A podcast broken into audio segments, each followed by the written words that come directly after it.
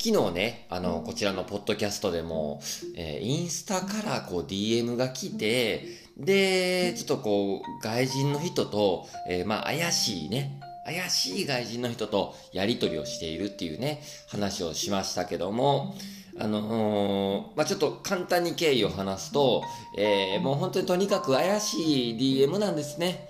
えー、で、えっ、ー、と、まあ、いろいろ話してるうちにそのアカウントが消えて、で、また復活して、えー、DM が来たっていうね、話までしたと思うんですけど。で、えー、まあ、昨日はね、まあ、ちょっとその DM またやり取りちょっとしたんですよ。うん。で、まあ、向こうから来たのは、あのー、なんていうかな、こう、調子はどうですか？みたいなので来たんですよ。で、あ、アカウント消えたけど復活したんですね、みたいなんで。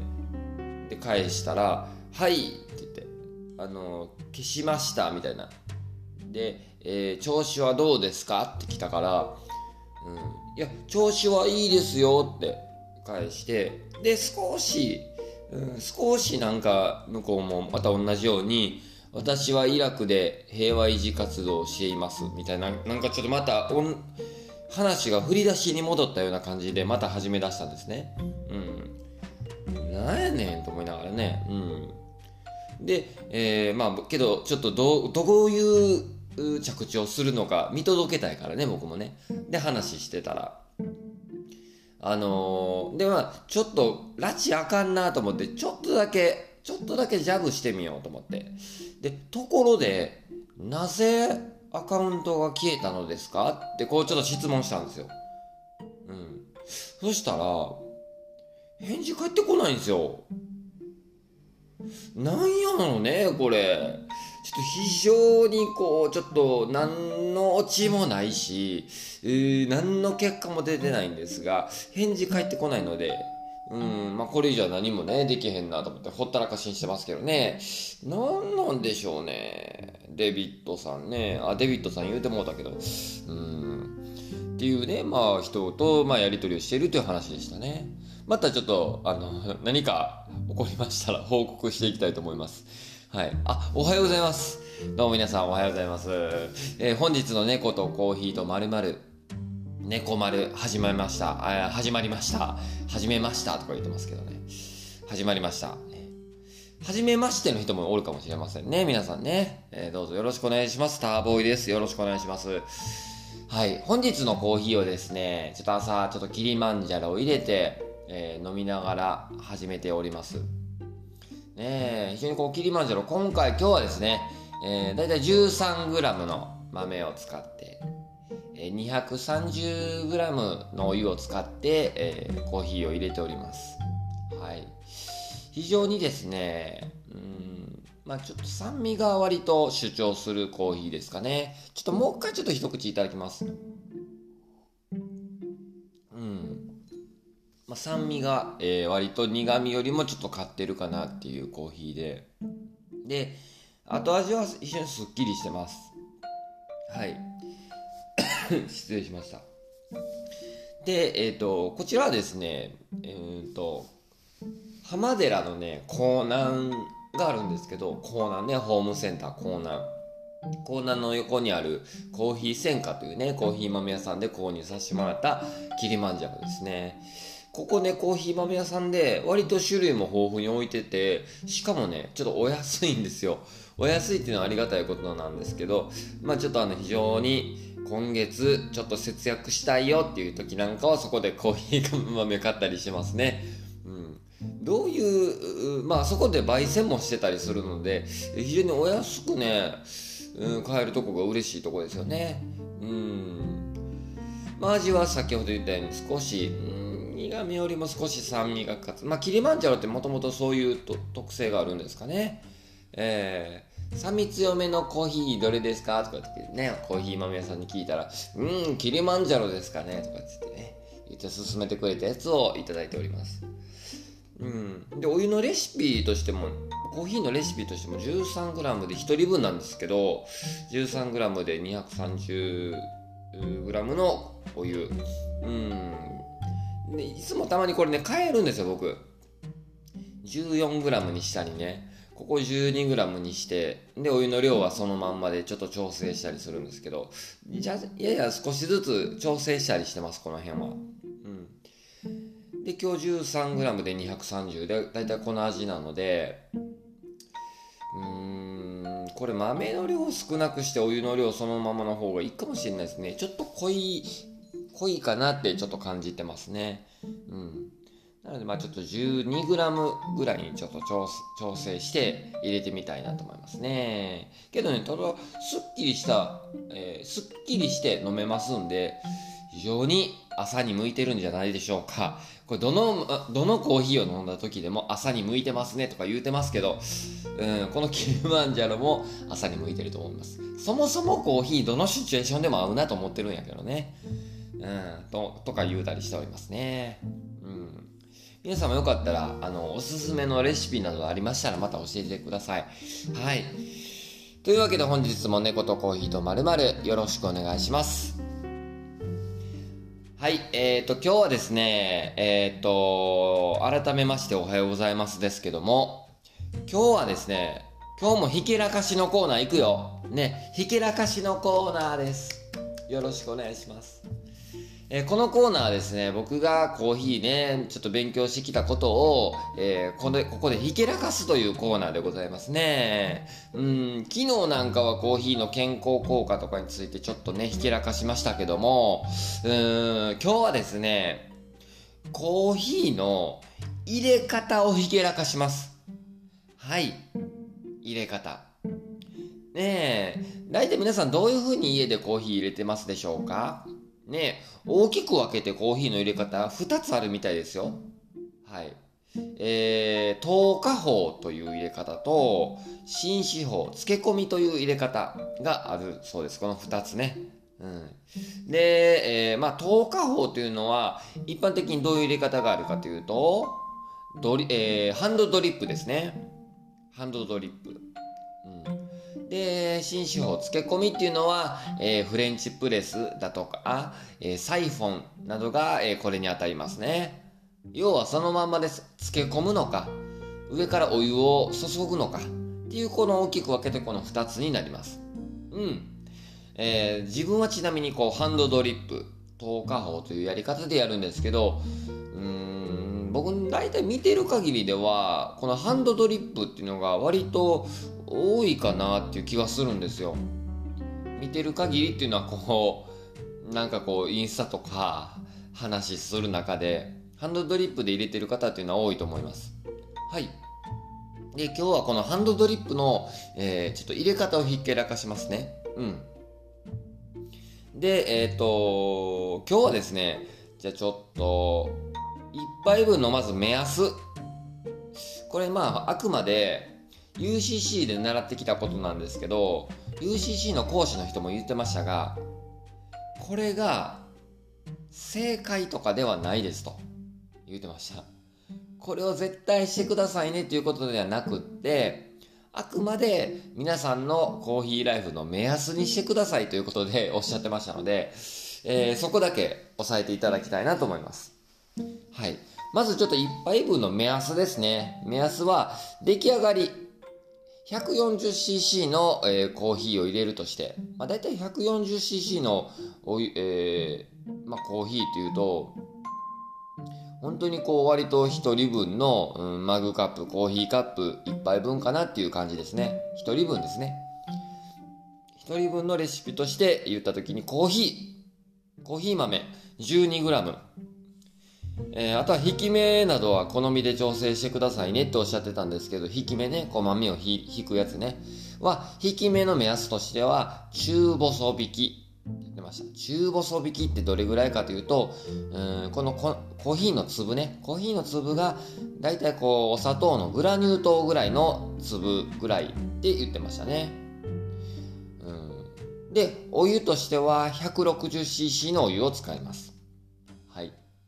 で、今回紹介するやり方は、ドリップ3等式という入れ方ですね。はい。で、こちらでポイント3つあります。ドリップ3等式のポイント3つ。まず1つ目が、湯温。お湯の温度ですね。湯温。2つ目が蒸らし蒸らし3つ目がお湯の注ぎ方まあポットの取り扱いとか、えー、お湯の注ぐタイミングとかですね。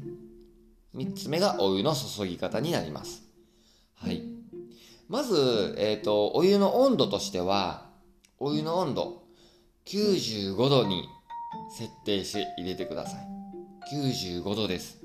えー、まあ皆さんお湯ね、えっ、ー、と、ポットで沸かす場合もあるし、どうでしょうか、電気ポットで沸かしたりとか、今やったらティファールで沸かしたりとか、ね、ご存知の通りですね、お湯が沸かす、沸く、沸騰するポイントっていうのは100度になりますよね。100度になりますね。これを、えっ、ー、と、ポットに移し替えますね。移し替えることで大体まあ90度ぐらい、まあ100、100度で沸騰したお湯を、えー、ポットに移し替えることまあどの程度のポットによりますよると思うんですけど移し替えることで大体95度ぐらいには下がりますね。下がります。はい。でまあできればこう温度計なんかがあれば、えー、お湯今現在95度になっているかどうかっていうのをね測るといいと思います。はい。そしてですねまあ、このまず蒸らしですね。二つ目のポイント、蒸らし。ここもね、ポイントって言ってましたね。まあ、こう、えっ、ー、と、お湯、コーヒーのサーバーをセットして、で、上にドリッパーをセットして、えー、ペーパーを折り目をつけてセットしますね。で、そこにコーヒーの粉を入れます。で、コーヒーの粉を平らにしますね。上にこう山なりになってたりとかガタガタになってないようにある程度ドリッパーを振ってですね平らにならします、はい、そこの中心に静かに中心にこう外縁外の縁ギリギリまでこう円を描くようにして、えー、お湯をのせるような感じですね。そーっとのせるような感じでまず 20cc 20cc のお湯を注いで蒸らしてください。大体蒸らしは30秒程度蒸らします。こう 20cc 注ぐとボコーっとこうね、えー、熱いお湯が注がれますんでそれで、えー、粉とお湯が触れ合ってボコーっと膨らみ出す出します。で30秒ほど経つといやだんだんだんだんこの膨らみが、ぐーっと静まってくるような感じになりますね。うん。次に30秒ほど経ったらお湯の細さを変えずにですね1円玉の円を描くようにゆっくり描く1円玉の円を描くようにゆっくり注いでいきます。ここで約 80cc 注いでください。1円玉の小さな円を描くようにして、えー、回転させながらこれ広げないですよ1円玉はね、うん、1円玉のこのうーん以外広げずに 80cc 注いでいきます。はい。で、ぐーっと 80cc 注いでいくと、え、お湯の量がぐーっと上がってきますんでね。上がってきますんで。で、上がる、80cc 注いで上がると、ぐーっとまたお湯が下にね、沈んで、えー、サーバーに注がれて垂れていくので、下がっていきますね、お湯がね。約、どうでしょうか。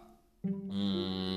7ミリぐらい下がったぐらいで、えー、また次 40cc 注ぎます。コーヒーの一番の上の高さから、あの、コーヒーの一番の上の高さっていうのをこう、ドリッパーのところですね。低い位置から、えー、上から3分の1で程度、まあ、いや、7ミリぐらい減ったら2投目を注ぎます。これ 40cc です。で、コーヒーの一番上の高さから少しへこんで、また同じように7ミリぐらい下がったら3投目、えー、約 20cc を注ぎます。合計でこれで 160cc になりますね。はい。っていうのが3等式のやり方です。はい。ちょっといろいろごちゃごちゃ言うて進んでいきましたけども、えー、もう一回おさらいするとですね、お湯の温度は95度。ポットに移し替えると。はい、でコーヒーセットされてますと。で平らにならした状態。中心に 20cc まず蒸らしのお湯を注ぐ。蒸らしは約30秒。お湯の円は1円玉程度で次2投目。1円玉程度の円を描くようにして 80cc 注ぎます。80cc 注いだらですね、うーっとお湯が上がってきて、また下がりますんで、7ミリ程度下がったら次 40cc 注ぎます。40cc ね、約 40cc。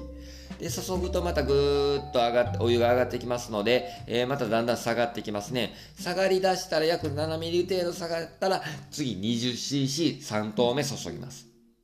合計で 160cc になって、えー、全部、全部お湯が落ちきったらおしまいと。はい。そういうのが3等式になって、それがね、ちょっと紹介されておりましたね。これが3等式。で、もう一個紹介されたのは、1等式です。1等式。どんなものかというと、そのまんまですね。もう、蒸らしまで一緒です。蒸らしはこれやります、必ずね。えー、約 20cc 蒸らし注いで30秒程度待ちます、はい、で30秒待ったら中心に向かって1円玉を描くように全てのお湯を注ぎます。つまりここで、えー、140cc のお湯を注ぎます。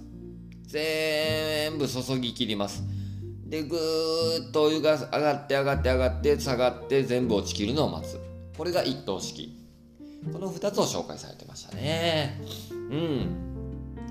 で、果たして、この3等式と1等式、ね、この入れ方で味がどう違うのかっていうのも見てきました。はい。この入れ方、違うだけでですね、同じ豆ですよ。で、同じお湯の量、同じ豆の量。これでね、入れ方が違うだけでほぼほぼ味は一緒でしたよ。うん。ほぼほぼ味は一緒やったんやけど、なんというかこう、コーヒーが舌に乗った時に、うん、ちょっとこう、舌に刺し方というか、刺激がどっちかというと、三等式の方が、これね、柔らかく感じました。一等式の方はどちらかというとこう苦味酸味ともにですねちょっと刺激が少し強いのかなっていう印象がありましたね。うん。味の変化はほとんどありません。はい。ただこうなんとなく優しいというか柔らかい印象が三等式にはありましたね。うーん。これ不思議っすよね。ぜひもし皆さんもあのこの入れ方の違いで味が変わるのか、味わいが変わるのかっていうのをやってみていただければわかるんかなと思いますね。これね、例えば、そ、それだけを飲んでいれば、あ、これ一等式だな、これ三等式だなとか、そんなんわからないですけど、飲み比べることで分かった部分はありましたね。不思議っすよね。うーん。ね、ちょっと質問させてもらったんですよ、僕。講師の人にね。これ入れ方で、まあ、若干こう味の違いが分かりましたと。ね。で、これちょっとあの、気になってたのは、これ前々から、コーヒーの味を決めるところは果たしてどこにあるんだろうって思思いまして、例えばこうドリッパー、道具による違いなのかとか、いろいろね、どこなんでしょうと聞いてみたところ、コーヒーの味を左右するのは、6割程度はコーヒー豆ですと。うん。あ、それはなんとなくわかりますよね。コーヒー豆の違いでほとんどがもう味決定すると。うん、で、次の、えー、3割程度。3割程度は焙煎で決まりますって言ってました。焙煎の良し悪し。浅入り、中入り、深入り。これで、えー、3割程度の味が決まります。で、コーヒーの入れ方。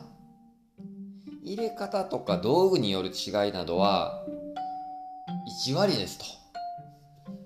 1割。けどこれされど1割ですって言ってましたね。うん。まあ、例えばむちゃくちゃな入れ方、えー、適当な入れ方をすることで、えー、1割がその損なわれるので、えー、いい豆いい焙煎をしてで悪い入れ方をすることで、えー、コーヒーのいい部分を引き出せなくなるんですよねとかって言って。全ては、えー、そのコーヒー豆の持ってる特性を引き良いいい部分だけを引き出すためにできれば正しい正しいというか、えー、いいなと思う入れ方をした方がコーヒーの成分引き出ちますよねとか味が引き立ちますよねみたいな感じで言ってましたね。なるほど。と思ったね。うん。だ豆が6割。焙煎が3割。入れ方1割。でコーヒー豆。コーヒーの味が左右される。だそうですよ。不思議やね。うん。まあとはいえ1割とはいえですね。うん。まあいい入れ方。うん。正しいと言われている入れ方をすればいいんかなと思いましたけど。ただねこれねあのー、まあコーヒーの道具ねいいものを使えばその部分を補えるんじゃないかなとかって思われると思うんですけどこれも正解不正解ないって言ってました。どの道具がいいのかとかうんもう本当に自分の好みですということにな言ってましたので最終ね。うん。なんかこうこれも僕も動画で見たけどコーヒー農園の現地の方は本当にこう石臼でガリガリガリガリ引いてで沸騰したお湯を一気にこうペーパーにねセットされた、えー、ところにこうバーって注いだりとか、えー、鍋にですねそのまま、えー、コーヒーひいたやつをバーッと熱いお湯引いて漬け込んでで飲んだりとか。っていうね本当にこうワイルドな入れ方をしてるんですよ。けどそれも美味しいらしいですよ。ねどれが正解不正解ないっていうのがコーヒーの面白いとこやと思うので、えー、また皆さんのに合った、えー、コーヒーライフコーヒーの入れ方をやっていただけたらなって思うんですよね。もうそれでね僕コーヒー沼につぶつぶハマってます。ああ。もうなんちゅう深みなんだろうと思いながらねやってますね。というわけでコーヒーのひけらかしのコーナーでした。ありがとうございました。いやー、今日も話してきましたけどね。うん。いかがでしたでしょうか。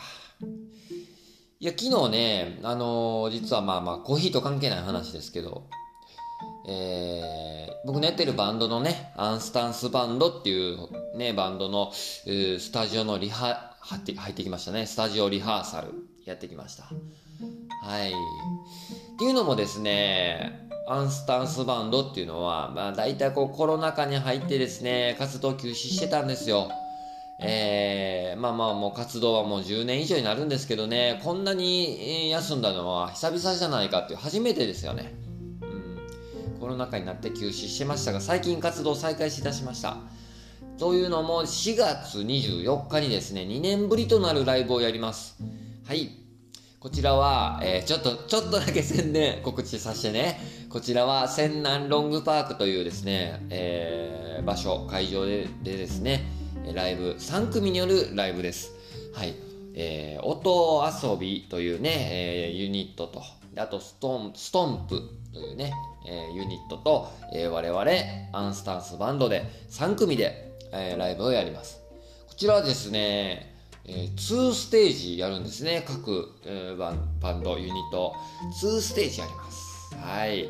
午前中と午後と2回、えー、分けてやりますので、もしよかったらまた皆さんね、あの、インスタグラムではまだ言ってないか、ツイッターの方とかで、えー、ちょっとね、情報の方は解禁しておりますので、またよかったらね、あの、そちらの方もチェックしていただけたらなと思います。はい。ターボーイとか、アンスタンスバンドで、ちょっとね、よかったら検索してみてください。はい。で、昨日ね、で、まあ、それやります。うん。で、あとですね、えー、ライブ情報としては、4月16日。4月16日はですね、こちらですね、えー、ターボーイソロで、あの、バンドではなくてソロでね、一人でライブをします。えー、J 酒場というう場所ですね。そこで定期的に行われている DJ 酒場というイベントがあるんですけども、そちらね、もうレギュラーとして出させていただいているんですけども、えー、こちらが4月16日、なんと J 酒場が3周年記念ということでですね、周年記念イベントとなってます。はい。いつもよりも、えー、ライブの、えー、こう演者とか、出演者が多めですね。えー、多めに出ております。だからいつもよりも楽しめると思いますね。うん。こちらはですね、もうあの、チャージフリーとなってますんで、えー、で、お食事もですね、こちらの本当にこう、J 酒場のお母さんがね、いてるんですけど、お母さんのもうお手製のお料理が振る舞われます。うん。こちらもね、あのー、まあ、もちろん、あの、注文することもできますし、えー、結構ね、えー、振る舞われることも多いので、えー、美味しい食事をとりながらですね、美味しいお酒を片手に音楽を楽しむというようなイベントになってますね。うん。こちら周年が4月16日夕方6時からかな、うん、始まりますんで、で、終わりはですね、もう大体いつも適当に終わってるんですけども、もうみんな潰れるまでやってるっていう感じですかね。いや、そんなことないか。大体終電ぐらいの時間帯までやっておりますね。お楽しいんですよ。こちらのイベントも。何が楽しいかっていうとね、もうあの、本当に来てるお客さん、で、お店の人、みんな楽しいです。みんなあったかいんですよ。音楽イベントっていうと、なんと、なんかどっかね、うーん、なんかこう馴染みにくいなって僕印象を持ってたんですけど、これ音楽ね、やってる側としてどうかと思うんやけど、えー、けどね、この J 酒場のね、来てるお客さん、お店の人、むちゃくちゃいいです。うん。いいっちゅうのはね、何がいいかっていうとね、えー、っとね、初めての会う人ってどこか構えてしまうし、うーん、なんとなく自分的にも人見知りはするし、馴染みにくいなとか、なんか緊張するんですよ。それがないんですよね。ここの来てるお客さんたちが。はい。もう一発目からなんか馴染める。かといってグイグイ来るタイプでもない皆さん。けどね、なんかちょうどいい感じでね、楽しめるんすよ。なんか言い荒らしにくいけどね、これ。えー、僕あの、ソロで活動するようになって、で、J 酒場でもライブね、レギュラーでさせていただくことになったんですけど、最初ね、一発目やった時はやっぱりすごく緊張して大丈夫かなとか、初めて行く会場でどうやろうなとかっていう思いがあったんですけど、そんなことなくって、すごい楽しめましたね。うん。で、えー、ソロで活動はちょいちょいしてた時やったんですけど、J 酒場で、この DJ 酒場でライブするようになってから、おいおい、ソロ楽しいやんって思うようになったのが、えー、こちらの DJ 酒場っていうイベントですね。うん。な、なんでかっていうと、こうリアクションがですね、聞いてくれてるお客さんのリアクションもですね、むちゃくちゃ温かいというか、うん。で、こう、すごく、馴染めたんですね。えー、おいそれはターボーイだからだろって思う人もおるかもしれませんけど、うん、じゃなくてですね、来てるお客さんみんな言いますね、これね。初めて来て時も、初めて来た時も楽しめて、みたいなことをね、みんなお客さん言うてますね。うん。だからなんかそういう力がもしかしたらそこの J 酒場にあるんかもわかりませんね。はい。まあそんな感じでですね、非常にこう、僕が音楽やる上でも楽しいなと思えるようになったきっかけがこの J 酒場でもあるので、どうかね、また皆さんそういうね、まあちょっとところがあるんだと思って、これはね、大阪堺の大鳥というところにありますので、よかったらまた J 酒場っていうね、検索していただけたらわかるかなと思います。またお近くの方いらっしゃったらね、ぜひ遊びに来ていただきたいななんて思います。そして4月24日には仙南ロングパークっていうところで、これも大阪の仙南ですね。仙南ですにとか言ってね、ちょっともういつも噛んでますけど、仙南です。はい。にある、えー、まあイ、イオンとかがね、ある、仙南イオンモールとかがある、近くにあるんですかね。はい。なんかがあります。僕もね、初めて行くんですよ。行ったことなくって。で、今度はまた下見に行ってこようかなと思いますけど、えー、というところで4月24日ございますので、またそちらもバンド、アンスタンスバンドで出演させていただきますので、よかったらまたそちらもチェックしていただきたいなと思います。うーん、楽しみよね。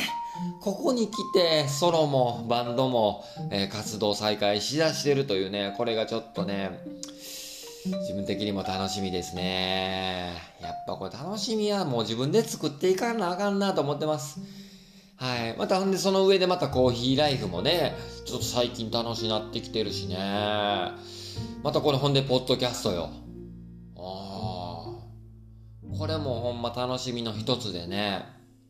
まあけどかといって楽しくないこともあるんよ。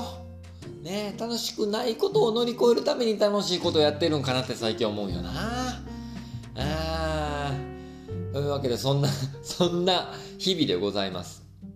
はい。いやもうあっちゅう間の30分やわ。もうなんかいつもまとまりのない話を繰り返して30分経ってるけど、えー、最後までまた聞いてくれてる皆さんに本当感謝よね。本当に感謝です。はい。ちょっとあれか。